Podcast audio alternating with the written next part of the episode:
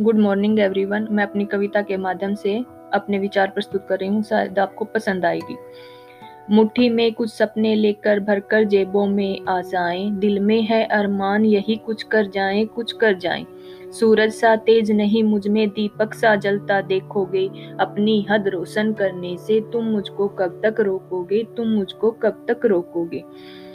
मैं उस माटी का वृक्ष नहीं जिसको नदियों ने सींचा है। बंजर माटी में पलकर मैंने मृत्यु से जीवन खींचा है, मृत्यु से जीवन खींचा है।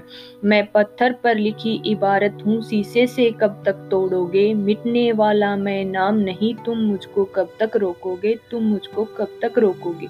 झुक झुक कर सीधा खड़ी हुई, फिर झुकने का शौक नहीं, फिर झुकने का शौक नहीं। अपने हाथों रचे स्वयं, तुमसे मिटने का खोप नहीं, तुमसे मिटने का खोप नहीं।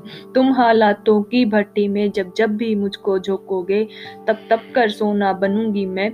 तुम मुझको कब तक रोकोगे? तुम मुझको कब तक रोकोगे? इस जग में जितने जुलम नहीं, उतने सहने की ताकत है। तानों के शोर में रहकर सच कहने की आदत है, सच कहने की आदत है। मैं सागर से भी गहरी हूँ। तुम कितने कंकर फेंकोगे?